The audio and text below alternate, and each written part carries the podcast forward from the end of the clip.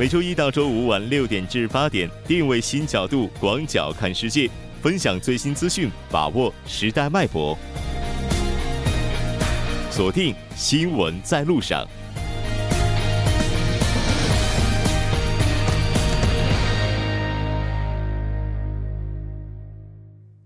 好了，欢迎回来，这里是正在为您直播的 TBS EFM 调频一零点三新闻在路上。稍后第二部节目当中将为您带来我们今天植树节的特别采访，我们将电话连线非营利组织未来林中国部的部长全贺大。那在稍后为您带来的是半岛之外，首尔新生活以及听首尔将在明天恢复播出。接下来是广告时间，广告过后马上回来。今天是韩国的植树节，特别是在黄沙日益严重的现代，那这些公益性的节日显得尤为重要。在这个特殊的日子里，我们也来连线非营利组织未来林中国部的部长全鹤大，和他一起聊植树节，聊公益，聊绿化。全部长在去年的时候也是做客我们节目，给大家带来了一期节目。那接下来咱们马上就连线全部长。喂，你好，全部长。哎，您好，您好。非常高兴今天能够以电话连线的形式来在植树节的时候和您来了解相关的一些信息。您所在的位置现在是哪里呢？我现在是在中国北京，我刚刚从沙漠回到北京了。我们这个沙漠，沙漠的冻土已经融化了，所以现在已经是可以种树的季节。所以上周，呃，从韩国来的。呃，大概八十多名未来连的志愿者们一起去了，坐了卧铺火车去沙漠，然后做了今年首次沙漠派件种树去了。嗯，是的，在中国植树节是三月份，但三月份可能对于内蒙而言的话，它这个天气还是非常的寒冷，冻土可能没有融化。四月份韩国的这个日期，那内蒙这个土壤情况应该是非常良好的。去年七月份，我们在采访当中也是了解到，未来林在治理沙漠化方面是有很多活动的。马上也要快到一年的时间了哈，那在这将近一年的时间里，咱们有哪些方面的成绩呢？也希望您能够和听众朋友们来分享一下。嗯，我们呃，就七月份的话，还是是非常热的时候，所以我们一般为了防止树木的。呃，干燥，我们是浇水，然后，呃，在秋季，嗯，就有一些树还是是在沙漠里嘛，有些树还是不能能活着，那些树要再补植，然后做点沙障，为了防止的飞尘。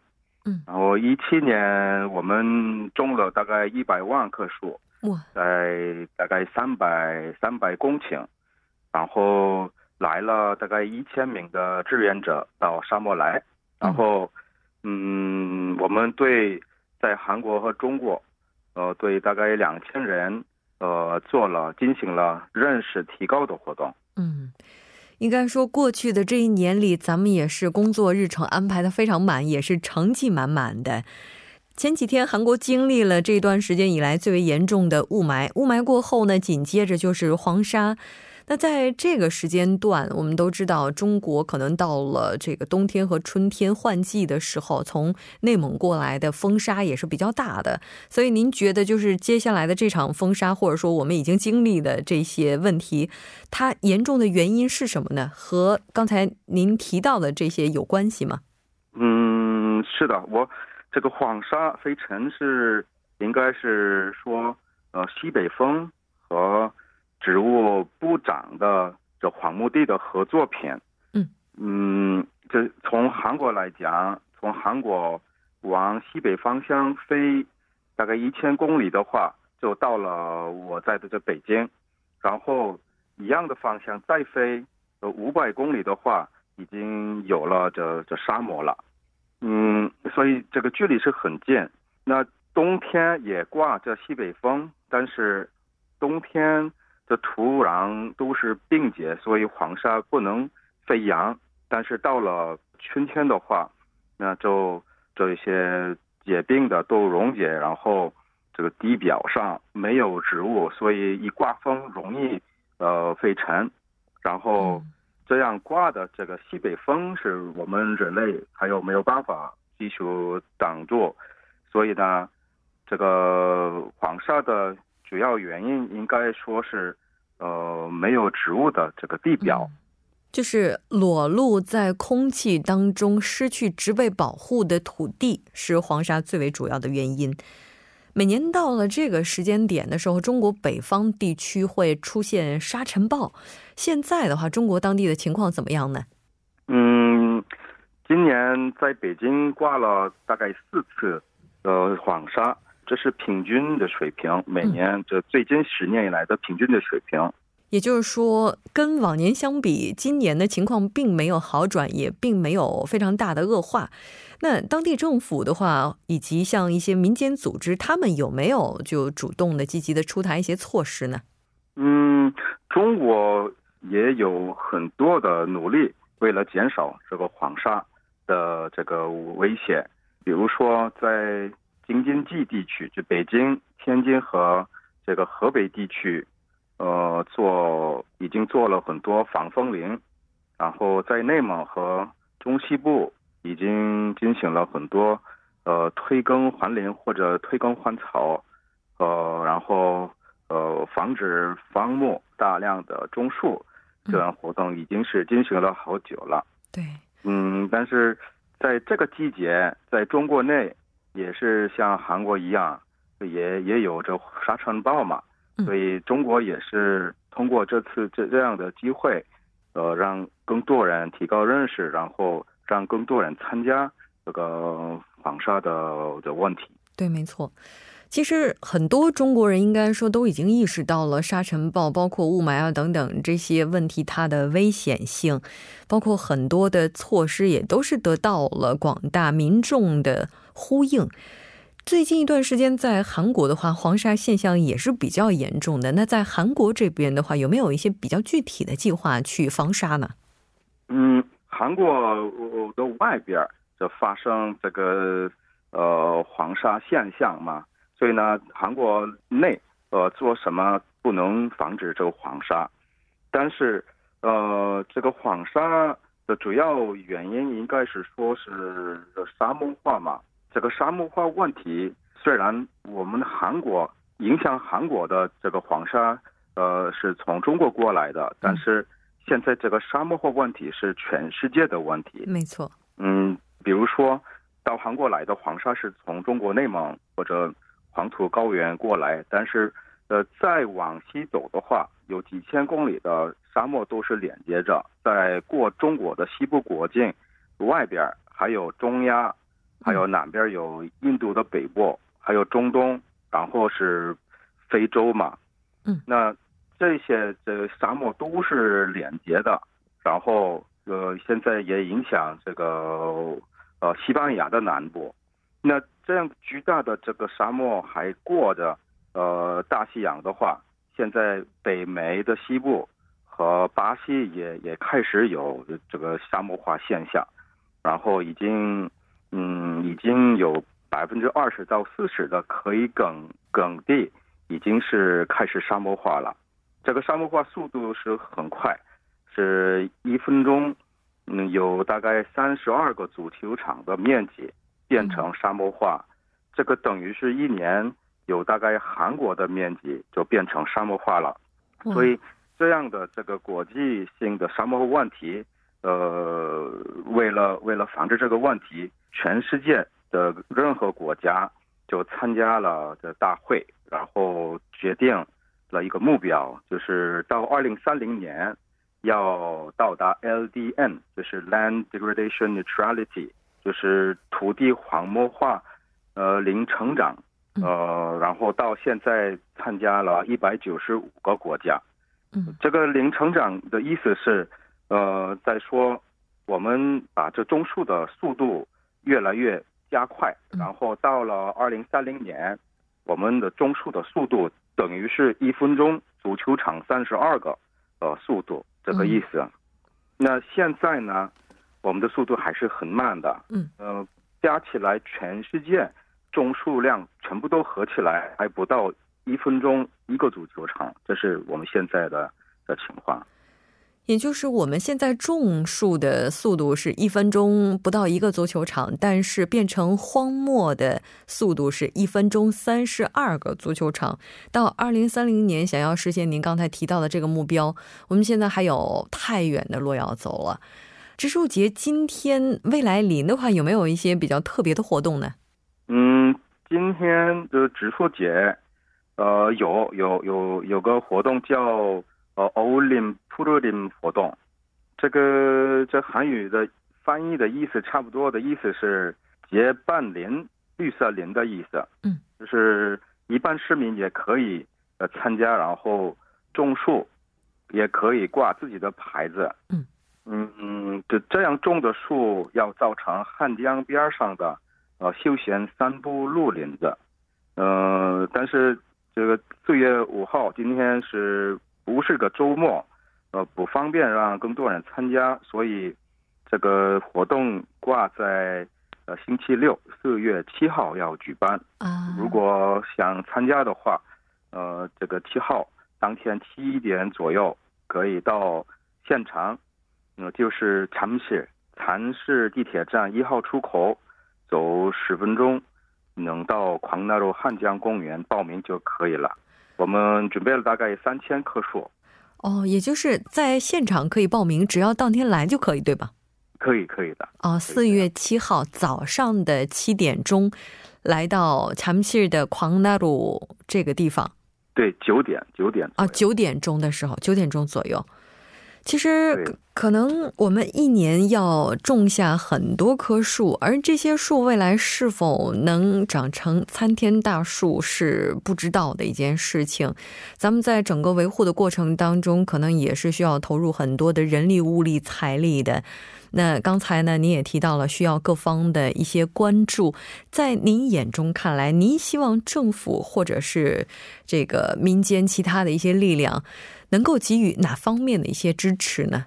嗯，还是是，如果是政府的话，还是需要把这个沙漠化的费用给怎么样也得加入进去到，嗯，我们就呃这个咱们经济活动呃里面的这个呃怎么说预算？嗯，对预算呃价格里面，比如说呃什么问题？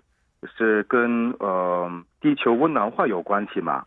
那呃，比如说我们买一瓶水的时候，呃，碳素排放量可能是呃在这个这瓶水里面就含着，嗯，但是沙漠化恢复的这价钱是没有包括进去了。但是这瓶水已经呃贡献了这沙漠化，所以呢，这瓶水还不包括它。破坏的沙漠的恢复费用是还没有加进去的，嗯，所以呢，呃，如果政府，呃，可以嗯考虑在这个点，把我们所所经济活动中的这这个价格机构里面能包括这沙漠化呃防止恢复的这个费用加进去的话，有可能是呃第一就可以很快速的提高认识。然后也是就这样就就是参与的方法嘛，然后这么募集的这个税数可以用于呃投入到沙漠化防止的呃费用。是的，没错。其实植树节本身的意义可能并不在于这一天，或者说在这一天前后我们去关注植树公益本身。那当然，更重要的还是希望大家把对环境的这种关注放到日常当中来。再次感谢来自未来林中国部部长全贺达为大家带来的这一期电话连线，我们以后有机会再见。啊，非常感谢，谢谢您。好的，接下来来关注一下这一时段的天气与路况、交通。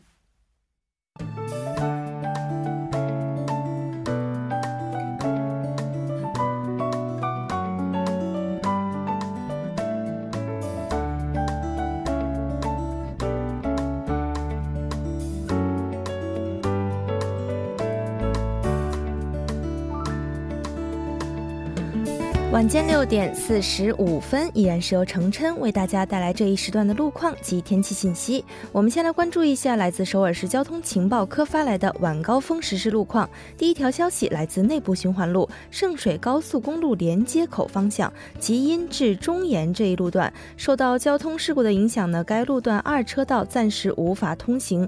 目前后续路段的拥堵状况呢在逐渐加重，还望途经的车主们参考相应路段，保持安全车距。下一则路况信息来自奥林匹克大路河南方向蚕市大桥至蚕市铁桥路段。之前呢，在一车道上进行的道路施工作业已经结束，路面恢复正常。接下来是在江边北路日山方向东湖大桥至汉南大桥这一路段，不久之前停滞在该路段一车道上的故障车辆问题已经得到了及时的处理，路面恢复正常。好的，继续来关注天气。今天是清明节，伴随着降雨的来袭，大幅降温使全国从昨天夜间开始转为偏冷的格局，尤其是在本周初已经率先进入初夏温度的全罗道地区呢，在短短一两天之内领略了四季的变换。预计本次冷空气将会一直持续到本周六。先来关注一下首尔市未来二十四小时的天气预报：今天夜间至明天凌晨阴转阵雨，最低气温六度；明天白天多云转晴，最高气温十一度。好的，以上就是这一时段的天气与路况信息，我们稍后再见。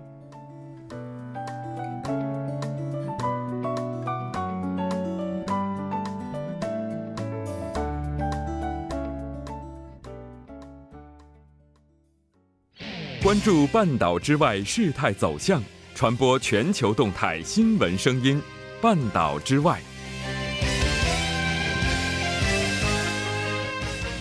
好了，欢迎回来，半岛之外带您聚焦全球资讯。马上连线特邀记者夏雪，夏雪你好，主持人你好，很高兴和您一起来了解今天半岛之外的主要信息。来看一下第一条消息。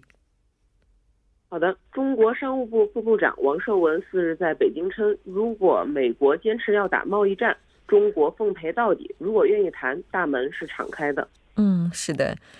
在美国当地时间四月三号的时候，依据三零幺调查单方向认定结果，宣布对原产于中国的一千三百余种进口商品加征百分之二十五的关税，涉及五百亿美元。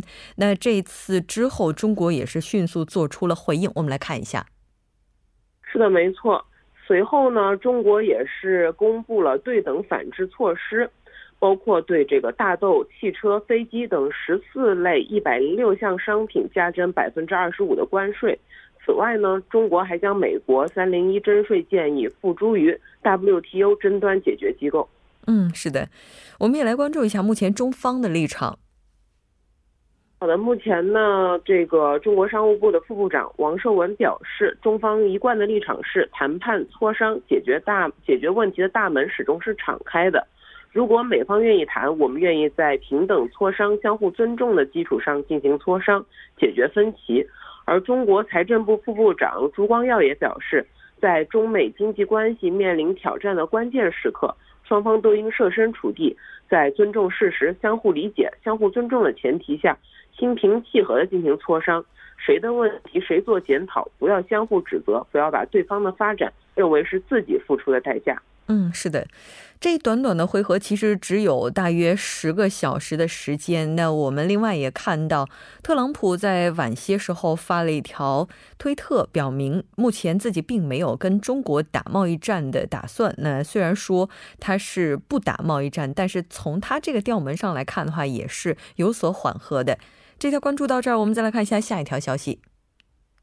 好的，今年六月要迎来新的一年高考，而北京今年进一步规范和调整高考照顾加分政策，取消了体育特长生、奥数竞赛获奖等五项高考加分项。嗯，我们来看一下这次取消的具体项目包括什么。好的，这五类高考加分项呢，包括省级优秀学生或国家二级运动员以上称号的考生。重大国际体育比赛集体或个人项目取得前六名，全国性体育比赛个人项目取得前六名的考生，思想政治品德方面有突出事迹者，全国中学生这个奥林匹克竞赛决赛一二三等奖者，全国青少年科技创新大赛，或者这个明天小小科学家奖励活动，或者全国中小学电脑制作活动一二等奖者，还有在这个国际科学与工程大奖赛或者国际环境科研项目奥林匹克竞赛中的获奖者。此外呢，从今年开始，这个公安英模子女报考高校，在与其他考生同等条件下是优先录取。嗯，是的。也就是说，这次在北京高招，在取消五类加分项目的同时，增加了一项照顾的政策了。那我们也来看一下，今年的话，具体招生的规模有多少？好的，二零一八年北京市高考报名的总数呢是六万三千零七十三人，应届生是五万八千一百六十二人，往届生四千九百一十一名，其中呢，男生是。男生女生各是三万多人，城镇考生为四万六千九百一十九人，农村考生呢是一万六千多人，而且呢还共有四百八十六名的这个进城务工人员随迁子女在京参加这个高职考招考的这个政策，经审核呢符合条件并参加高考报名的人呢也有三百零九人。嗯，是的，没错，应该说也是在逐步分阶段的去解决异地高考这样一个问题。那另外，我们也了解到，北京市这个高招日程安排是大约从六月二十三号开始。这条关注到这儿，再来看一下下一条消息。好的，由于这个菲律宾的这个长滩岛的环境问题。环境和自然资源部门决定了关闭长滩岛，并将于四月二十六日生效，此后六个月内有效。近日呢，这个菲律宾的旅游部门澄清，如果修复工作能够尽快完成的话，长滩岛的关闭时间可能将短于半年。嗯，是的，作为旅游景点，应该说长滩岛也是一直以来都是吸引着游客的关注。目前岛上最大的问题现在是什么呢？目前呢，据这个菲律宾旅游部助理部长的话来说呢，岛上最大的问题是将未经处理的废水排放到大海。他说，这个水里的微生物现在的浓度是高达一万八千多，但是允许的量呢只有四千，所以你可以想象到是非常的严重。而且他还解释到，封岛将有助于减少。未经处理的废水直接排放到海滩的问题，他补充呢，封岛也意味着这个将暂时切断该地区的水源的连接，以阻止任何的旅游活动。环境自然部，嗯，环境自然资源部呢，在这个工作组中还提到了切断水源，假设分配这个一千一百万立方米的水，那么需要同样处理这么多的水。他还补充到，所以说由于没有供水呢，他们将不能接待游客。嗯，是的，没错。如果封岛的话，肯定会给岛内的一些商家，包括整个经济带来一定的影响。当然，我们也不希望这样的影响持续的过久。这条关注到这儿，我们继续来关注一下关于脸书它的这个个人用户信息泄露事件。是的，美国国会众议院能源与商业委员会四月四日宣布。社交网站脸书创办人扎克伯格已经同意于当地时间十一日出席听证会，就近日这个 Facebook 用户数据泄露风波进行解释。嗯，应该说这起事件到目前为止呢是一直在不断的发酵。我们也来从头了解一下这个事态的发展。好的，就这个政治分析公司这个。剑桥分析上个月呢被揭发于前年大选期间呢从 Facebook 挪用了五千万用户的数据，并且呢涉嫌利用这些数据为美国总统特朗普助选。这该事件呢令这个脸书是大受抨击，扎克伯格的处理手法也被视为是无视用户的这个忧虑。而能源与商业委员会表示呢，扎克伯格出席作。作作证将有助于所有的美国人知道他们的网上数据将会如何被利用。目前呢，扎克伯在接受路透社专访时，他表示，他理念上同意欧盟最新的个人资料保护法，但是未承诺将有关标准应用于这个脸书的全球业务。而且他在这个事后也是发进行了道歉，并表示呢，如果他们犯错误的话，还有更多的事情要做，目前正在弄清状况。他本人呢将对脸书发生的事情进行负责，将调查所有有权限获取数据的应用。嗯，是的，没错。当然，他本人虽然在事发之后进行了道歉，那也表示将会承担自己应该去承担的那部分责任。但是这起事件对于我们而言，可能最为重要的还是在于再次提醒我们应该要加强相关的立法了。这条关注到这儿，我们再来看一下下一条消息。好的，美国政府四日表示，美国在叙利亚打击极端组织伊斯兰国的军事行动将很快结束。该组织已经几乎被消灭。嗯，是的，我们简单了解一下，它主要提到了哪些内容？好的，美国白宫当天在一则声明中表示呢，美国和盟友将继续致力于这个围剿伊斯兰国在叙利亚的小股残余力量，并将继续就未来行动计划与盟国进行磋商。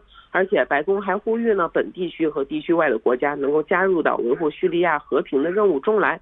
确保伊斯兰国不再卷土再来。嗯，是的，没错。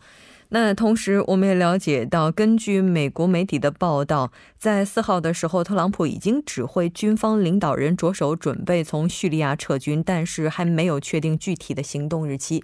非常感谢夏雪带来今天的这一期连线，我们下期再见。好的，下期见。那到这里，我们今天的第二部节目就是这些了。整点过后马上回来。